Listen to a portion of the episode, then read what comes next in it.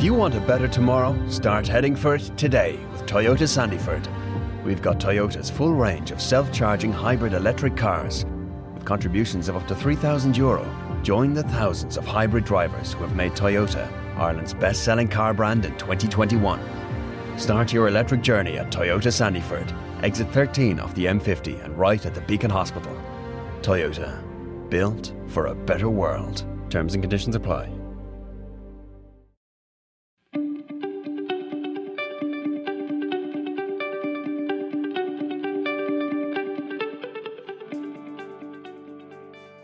Welcome to Pod's Own Country, the Yorkshire Post Political Podcast. I'm Gerry Scott, the Yorkshire Post Westminster correspondent, and do you know what? We've got a really interesting and in-depth interview for you this week. Not that all of the interviews we have on Pod's Own Country aren't interesting and in-depth, of course they are, but I'm really, really excited that Jake Berry is joining me today for a chat. And, you know, Jake is a former Northern powerhouse minister under Theresa May and also Boris Johnson. He stepped down from that role in February, but since then we've seen him reappear as heading up the Northern Research Group of Tory MPs. Tory backbenchers, there's getting on, I think, for kind of 70, 80 of them now, who are representing northern seats and really giving our part of the world, you know, a voice. And you know, we're going to be talking a lot about that today and why these MPs are a little bit more rebellious, maybe, than your traditional Conservative backbencher. We'll also be talking about devolution and, of course, how the North can recover from coronavirus as well. So stick around and hear from Jake.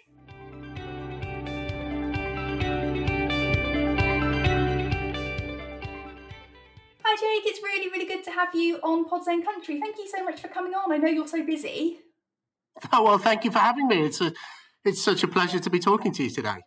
No, absolutely. I mean, God, I feel sorry for you because there's always me kind of trying to get a chat with you and see what you're going on with. But you're a very busy man, aren't you? Because it's all been going on with this new Northern Research Group. I suppose let's jump straight into it. What is the NRG? Well, look, it's a collective way of new Northern MPs and sort of old hands, a bit like me, to work together. No one should be surprised. We've now got 80 Conservative members of Parliament, across the north of England, including brilliant Conservative MPs in Yorkshire. And no one should be surprised that we've kind of come together and gone, you know what? We were elected on a compelling vision to level up the north, and I bet we're going to get into a bit about talking about what that means. Mm-hmm. But actually, we can do this best together. No one needs a hand to, speak up for their own area. I don't have to help Mark Eastwood speak up for Dewsbury. He's a brilliant guy to do it, and I don't need any help speaking up for Rossendale and Darwin in Lancashire. But by working together, using our collective voice, a bit like a sort of trade union for MPs with collective bargaining, we can really make sure that we get what we need and deserve across the north of England in places like Yorkshire, Lancashire, Cumbria and the North East. Yeah, absolutely. And, you know, we've heard of all these research groups popping up, and I think sometimes to normal members of the public, people that aren't like me and you and spend our lives doing this kind of stuff, it can be a bit kind of what does that mean? But like you say, you've got that collective voice, that collective aim of really getting stuff done, which is really exciting. And, you know, our listeners would have heard in the intro there where I was kind of saying about what we'll be talking about today. You were the Northern powerhouse minister up until what? Oh, February this year? Right. Oh, was it really 10 months ago that you stood there with that job? I can't believe that. There was this really, if I'm sure you won't mind me saying, really touching, I found it, interview that you did with the Times a few weeks back when you spoke about some of that period and some of the difficulties you've had this year. I mean, how have things been since then? I know you've been busy, but how are you doing? Well, look, I think my family accurately reflects every other person across the north of England who's just had a bit of a miserable year, haven't we? We've had sort of a couple of deaths of close family members and other issues, but we've had no worse time than, you know, people across Yorkshire and the north of England who've just had a really difficult 2020. Look, I'll let you into a little secret. A few years ago, my wife bought me a really, really decent bottle of wine, and we keep talking about saying, "Oh, we're going to have that bottle of wine," and there's never just quite been the occasion for it. I can confirm to you exclusively today that that will be opened on New Year's Eve, because I can tell you, I want to see the back of 2020. I think 2021 is going to be a great year for us and for the north of England. So that very nice bottle of red wine, which has been stored for the special occasion, is going to be drunk to see out 2020, probably with a two-fingered salute, if I can say that. You know, we're turning our back on 2020 and we're looking forward to 21. Yeah, absolutely. But we have had some really good news, haven't we, this week about vaccine. We're going to get a vaccine rollout. I imagine you're over the moon about that, like the rest of the country. Yeah, absolutely. Look, it's fantastic, isn't it? You know, that we can, you know, collectively as a world come together to tackle this terrible disease. And whatever people's view about, you know, their own personal risk and whether, how vulnerable they think they are. Of course, you know, the terrible thing about this disease is it's, one, targeted the most vulnerable people in our society, your nans, your granddads, your elderly parents, and two, stopped us really being humans. The most human thing you can do is give someone a cuddle or a hug when you're having a bad time, or even when you're having a good time. What a terrible thing that this disease has taken away from us, the thing we love the most, which is that, you know, contact with other human beings. That's why I just think it's fantastic that we're going to have a vaccine. Yeah, absolutely. One of my colleagues, speaking to them this morning, as journalists, we go out often and do horrible things called vox pops, where we accost people on the street and ask for their opinions on big matters, and everyone hates them. I'll let our listeners into a little secret. We don't enjoy doing them as much as you don't enjoy being approached. And one of my colleagues has said, "I'm so starved of human contact. I'm excited to go and do a vox pop this morning." Which it's going to be the year of the vox pops across Europe. Year of the vox pops. Exactly. Look, we're going to come on to COVID in a bit, but let's go back a bit to start off with, because I think it's no secret that you were, you know, a massive part of Boris Johnson's leadership bid when he went for party leadership before. Oh God, it seems like a million years ago now, doesn't it, with everything that's happened since? And you're one of his fiercest allies. So can you give us any insight into what he really thinks about levelling up and what his kind of vision has been for the North? Well, I think the Prime Minister, Boris, he's a good mate of mine, actually. I mean, even though sometimes I come on programmes like this and give him a bit of a hard time, we still speak every week. So he doesn't fall out. Still return your messages. No, he is uniquely placed, having been Mayor of London, to understand the power of giving people control of their lives and, you know, driving the economy. And in fact, of course, you know, the whole issue, I think, of the Brexit referendum, remember that's coming up later this month, was about taking back control. So look, I know and believe that he is absolutely determined to to set in train a series of events that will transform people's lives. But, you know, I think across the North, he is a mate of mine, but I'm going to tell you what I really think. Yeah. I just think that we're going to need to see a big change from this government, my government. Obviously, I'm a Conservative.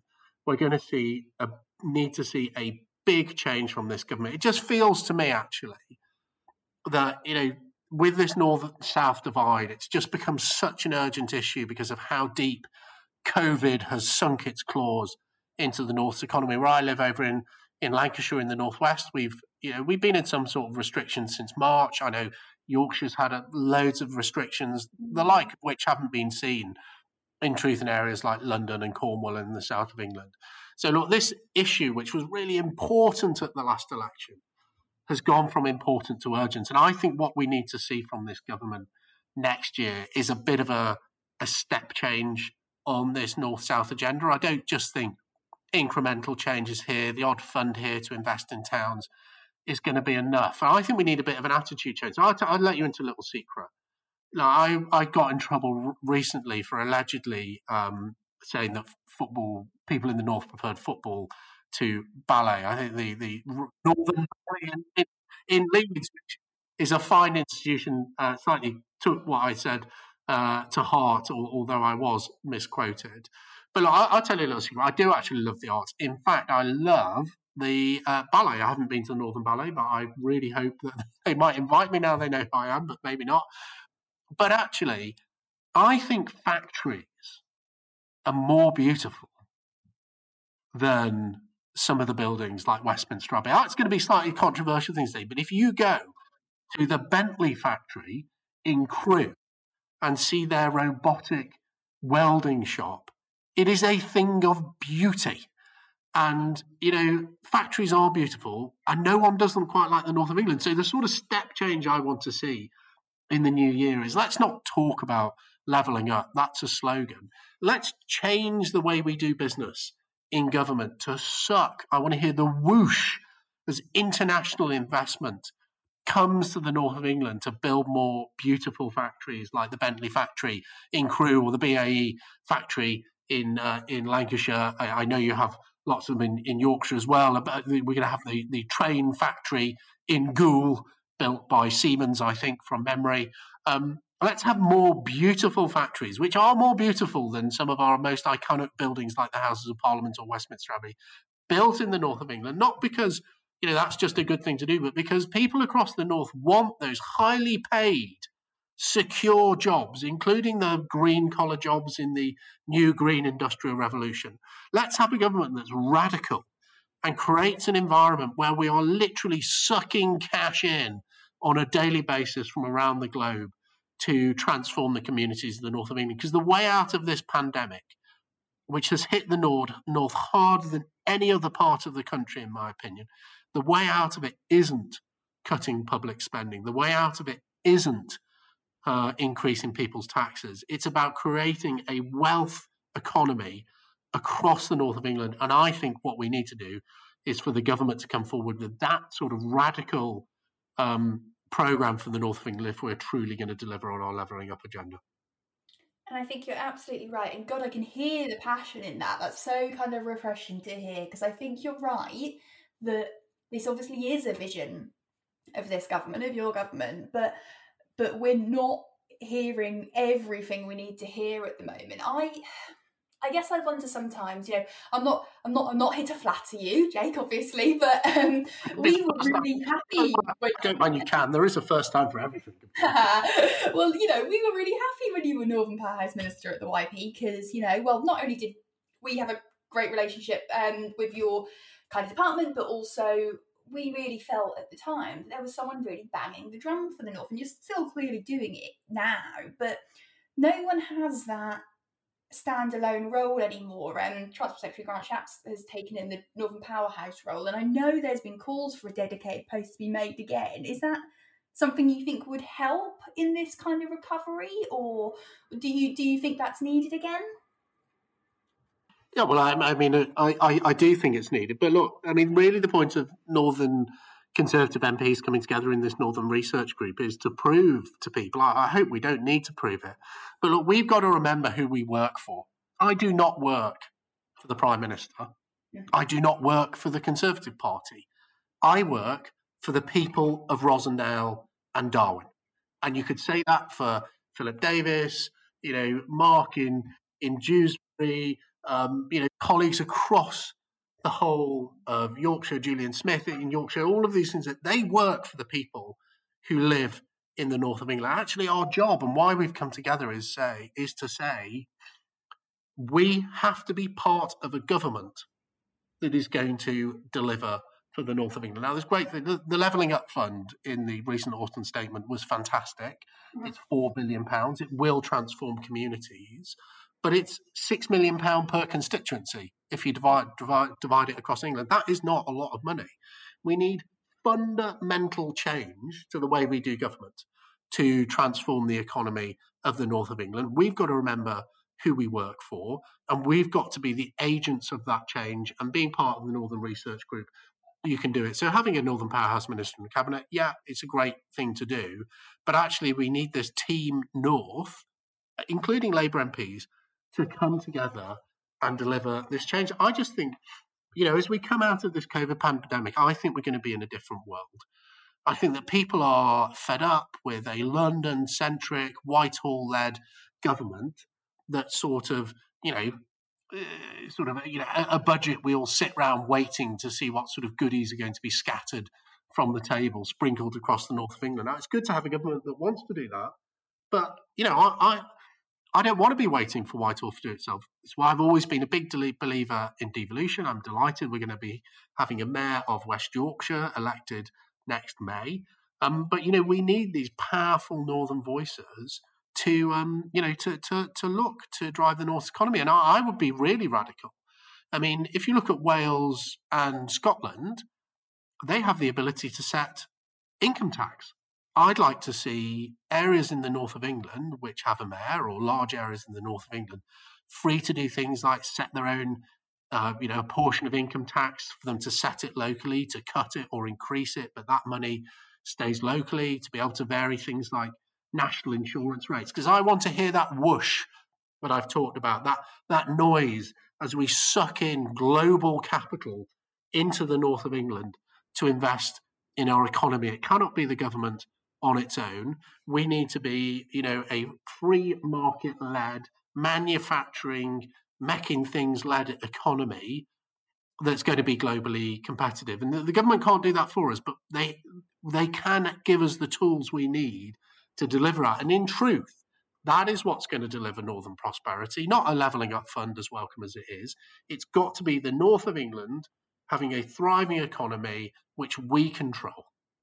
Yeah, absolutely. Absolutely. And there are two bits I really want to dig into a bit there. There's devolution, but before we get to that, I was really interested in what you said just then about, you know, working for constituents. And I think the vibe that I've got from a lot of members of the NRG is, yeah, absolutely, you're right, that you are Conservative and you do support the Prime Minister and the party, but a lot of you are also acutely aware of things like, you know, that a lot of votes at the last election were lent to the party. And is there a feeling that, you know, that you guys especially will be judged on what you deliver rather than, you know, just ballot box next time because you're a Tory candidate, ticking the box? Is there more at stake here for members of the NRG, do you think?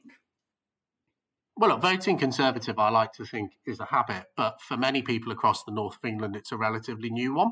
Yep. So, you know, towns like, you know, Dewsbury or some of the other red wall seats that we talk about, they've been voting Labour for a generation.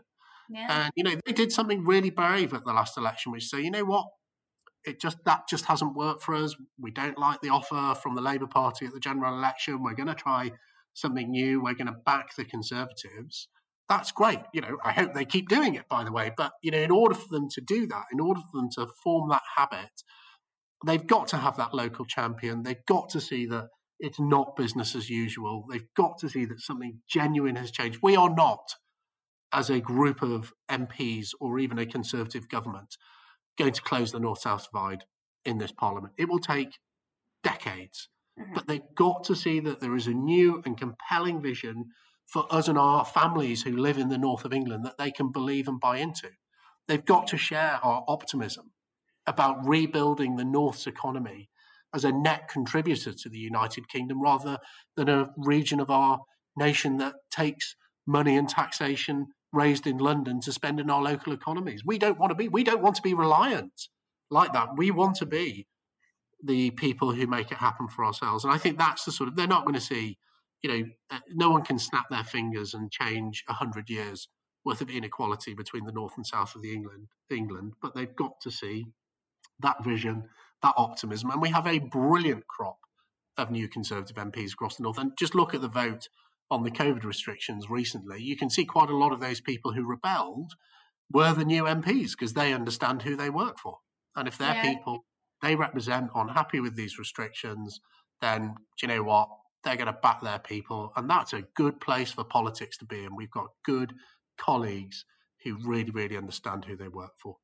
Yeah, and that's exactly the example I was going to use, actually, the COVID tiering system. A lot of, like you say, those people on the rebel list were UMPs in Yorkshire. We had Robbie Moore in Keighley and Imran Ahmad Khan in Wakefield, both elected in 2019, who both said, you know what, I don't think this is right for my constituents. My constituents have told me this isn't what they want, so I'm going to go with them. I think you're quite right, and I think it is good for politics. I think maybe a little bit more rebellious as a group, if you will.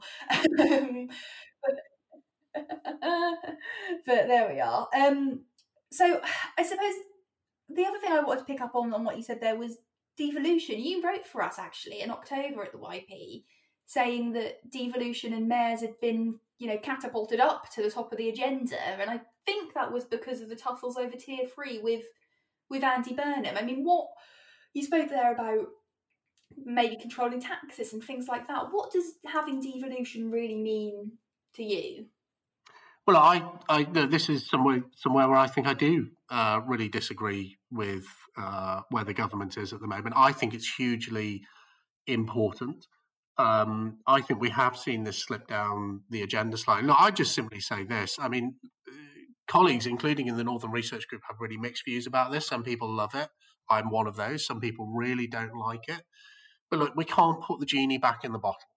Whether we like it or not, this Conservative government and the party I have the privilege of being a member of are the fathers of English devolution. Now, 50% of the north of England is covered by devolution deals, which were created initially by George Osborne, then continued by Theresa May and Boris Johnson. So, we've got to go for this. There's no way you can stand in Yorkshire, West Yorkshire, when you have your elected mayor and say, we've changed our mind, actually. We don't think Yorkshire people should determine what happens in Yorkshire. It should be the government again. So the government needs to, it is our policy. We need to embrace it. We need to own it. We need to change devolution so that mayors aren't just like a sort of, being seasonal, a sort of Father Christmas character who goes around spending government money and never has the pain of making difficult decisions or raising it. I think devolution needs to look like real power, local taxation, real power like we see up in Scotland with the First Minister of Scotland having the ability to vary things like income tax. Let's raise money in Yorkshire to spend money in Yorkshire and in other areas of the north as well. And at that point, devolution will have come of age. And that's, I think, where we should go next. I think we should have deals across the entirety of the north of England, including the rest of Yorkshire, Lancashire, Cumbria, and the other parts of the northeast that don't have it. I think that will transform the power balance between the north and south of England. That's got to be a huge part of rebuilding the north with hope and rebuilding our economy, because frankly, we're the people who know how to do it. Yeah, I think you're right. And I think there has been some concern, the Prime Minister didn't mention mayors in his speech at the Great Northern Conference this year when he did last year. And I know there's been some speculation that this, like I say, this fight with Andy Burnham over the tier 3 restrictions before has put the government off devolution a bit, and you said to yourself there that that's where you're a bit at odds with the government. Do you think they've gone a bit cold on the idea?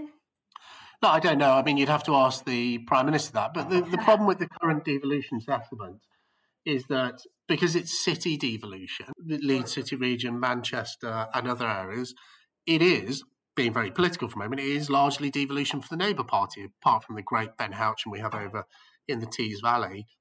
Why shouldn't North Yorkshire and the City of York have a mayor? They absolutely should, and in truth, it would more likely than not probably be a Conservative. Why shouldn't they have a mayor? So I think the problem with devolution isn't that we have done too much devolution. I think the real problem is that we haven't done enough, and the mayors we have don't have enough power and responsibility. Yeah, and I'd love to see a Conservative candidate for West Yorkshire as well. Labour are really far down their selection process. You've got the candidates out making statements and things like that, and there's no Conservative candidate yet, despite me being on the phone to the party every other day asking if there is one. So we'll see who comes forward. I guess the only other thing that I want to kind of talk to you about devolution is what you think it means for politics, because we did get a bit political there and talk about having a Labour or Tory mayor, but I do think that the having these mayors in place has been better for cross-party working in a way. You know, we've seen Matt Hancock standing at the dispatch box and praising people like Dan Jarvis and Steve Rotherham, maybe not so much Andy Burnham, but do you know, having Metro mayors, is it better for cross-party working as well, do you think? Yeah, I think so. But, you know, it's not just that, you know, if the Tory party only believed in creating Tory mayors, we wouldn't have done the devolution we've done. Yeah. So I think you've seen a government, and it should be credited for it, that has put politics aside to create these powerful individuals. As I say, apart from the great Ben Houchen in the Tees Valley, you know, they are all Labour individuals. But I think they do a good job. I think they've got quite an easy job, if I'm honest, because they're involved in spending money, not raising it. And we all know it's easy to be popular if you're spending other people's money. It's a bit harder to be popular. You know, the decisions are a bit more real, I guess, when you then have to have the conversation with the people you represent about, well, look, we've got to raise it locally to spend it locally. You tend to get better politics, in my opinion. So, you know, I think we need more devolution, and I think we need mayors to have real tax and spending powers, and then let people make their mind up. You know, let people say, well, I'm going to back X or Y in the election because I really buy into their vision for West Yorkshire. That's when devolution will work at its best.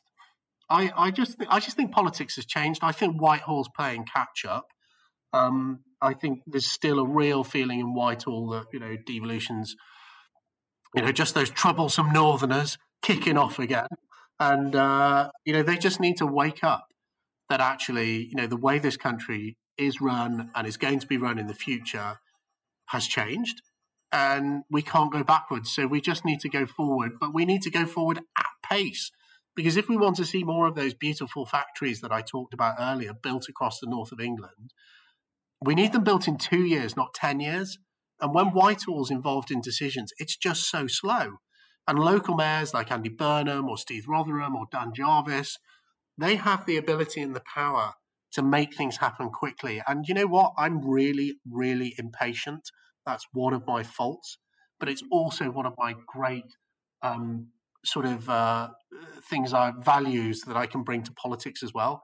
I'm impatient for change. I'm fed up about us talking about the north-south divide. I'm fed up about people in the north of England living 10 years less than people who live in wealthy areas of the south. I'm completely, completely over the fact that if you live in the poorest part of the north of England, you're going to have 19 years less worth of healthy life as a man than if you happen to live in parts of the south. This has to change. Mayors are part of the solution, but, you know, government actually has to stop just talking about this and start doing it. Yeah, absolutely. And I wonder if, like you say, that impatience is part of the virtue in some. Yeah, absolutely. As a fellow impatient person, I feel your pain, but I think some of that is part of what's behind this Levelling Up Fund that we mentioned earlier and we saw in the spending review last week, isn't it? Because these projects have to be delivered within this parliament. Is there, you know, I wonder if some of that is that, you know, really there's got to be something to show in 2024, because as you've quite rightly said a few times, these issues aren't going to be fixed in one parliament, maybe not even two. So things need to get done, don't they? Yeah, absolutely. And look, let's look at the sort of thing we want to be done as a government with that. I mean, we often talk about things like Northern Powerhouse Rail and HS2, and I'm delighted that the government has a continuing commitment to both of those projects. But if I think about where I live, the biggest thing in my life is the fact that we have a roundabout in the centre of Rottenstall, just a few miles from Todmorden, a roundabout in the centre of Rottenstall that probably adds 20 minutes to everyone's commute every single day of the week. That's like £2-3 million to fix. It's not nothing, but it's not £1 billion like a huge rail project. So this fund, which says we know in our areas, we know the little things that really make a difference to our lives. So the ability to identify and say, look, we know these are problems, we're going to fix it, and by the way, we're going to do it quickly, I think will be massively popular, which is why I support this Levelling Up Fund, and I support the ambition to deliver it so quickly because, you know, as I said, I'm just impatient for change, and I'm frankly fed up of hearing, you know, governments and political parties talking about stuff. I want to be part of a government and a political movement that gets on and does it. And I think with our Chancellor Rishi Sunak and our Prime Minister Boris Johnson, we're going to see that next year. And look, I really welcome it. Yeah, absolutely. Now, I know you're busy, so I'm going to let you go in just a second. And we managed to avoid quite a lot of coronavirus chat, actually, which is rare in these times, but welcome. We're talking about that change, that things need to happen quickly, but also that there's going to have to be long-term things that happen. And I think it's going to take a while for the North to recover from coronavirus. You spoke earlier about how, you know, the virus has had an equal impact, and we're still waiting for a bit of a recovery plan for the North. I suppose, what would that look like for you? What would you like to see in the next few weeks to really say, this is what we're going to do for the North, this is how we're going to help the North recover? Well, we as the Northern Research Group continue to work and support the government looking at a Northern recovery plan. But I think there just needs to be some really basic things in there. Number one, we need to really tackle the educational inequalities that we have between the North and South. So to me, one of the things I'd love to see the government come out and commit to, drag your mind back to around 1997. When Tony Blair came, you probably can't remember that far back, but I can. When Tony Blair came to power, he said 50% of all young people should go to university. And for people like my parents and my parents' friends, that was like a massive moment because they suddenly looked up. My dad did go to university, but he was the first member of his family ever to do so. They suddenly looked up and went, university, that's for people like me. That's for my kids. Mm-hmm. And I'd love to see the government come out and say something like 50% of all young people are going to do a high-quality, high-value apprenticeship. Because we know, especially in jobs in the green sector, the green-collar jobs, that is going to lead to a lifetime of high earning. And, of course, Sheffield Hallam already has the National Centre for Excellence for degree apprenticeships. I know a bit about it. I went to Sheffield University myself, so it's a great city. So that's the sort of ambition I want to see for our young people. I think something in the skills space we're going to need. I think also something in the international inward investment. And I'd love to see the government do something really bold in terms of the taxation in the north of England to say, you know, how can we create the economic sort of conditions that will see massive international investment in the north of England. And in truth, you do that through taxation, because all of this money that's floating around the globe, it looks for the highest return. And if we can demonstrate, you know, land is relatively affordable, we have a hugely skilled and passionate workforce across the north of England, and also you're going to get a good tax environment to come into, people will invest in the north of England. We will get those high earners, and of course those high earners and secure jobs, they want to go to the national Northern Ballet in Leeds. They want their kids to go to great schools. It just drags and levels everything up. So we've got to do something to bring international investment into our northern economy. And the last thing is, I want to see optimism dripping from every single pore of this government to say, actually, we know that we work for you in the north. This is our plan. You've got to stick with us. It's not going to happen straight away. But look at our plan and our vision for the north. This is going to transform your life and the life of your children and your grandchildren.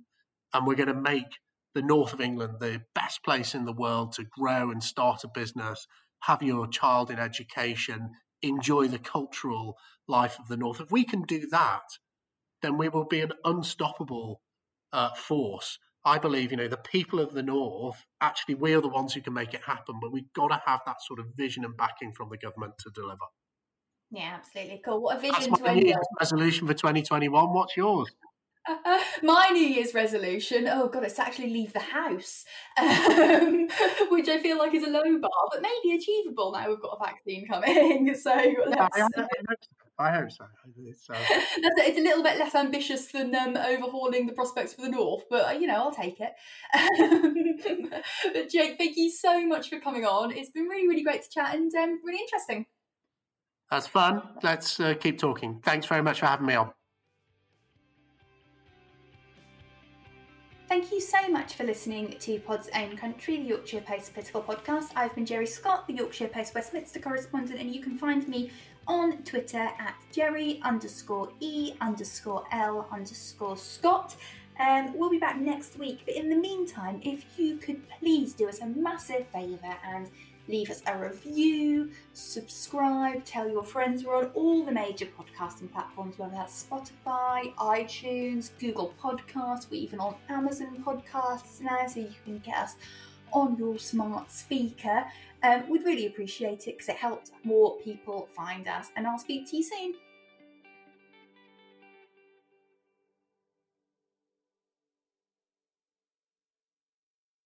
If you crave technology that leads, if you appreciate design that inspires, if you want driving dynamics that excite, meet the One. The remarkable BMW 1 Series, featuring front and rear parking sensors, cruise control, fully digital display with navigation and real-time traffic information, along with BMW's latest voice control intelligent personal assistant, all as standard. Meet the One with your own exclusive video consultation. Book yours today at bmw.ie.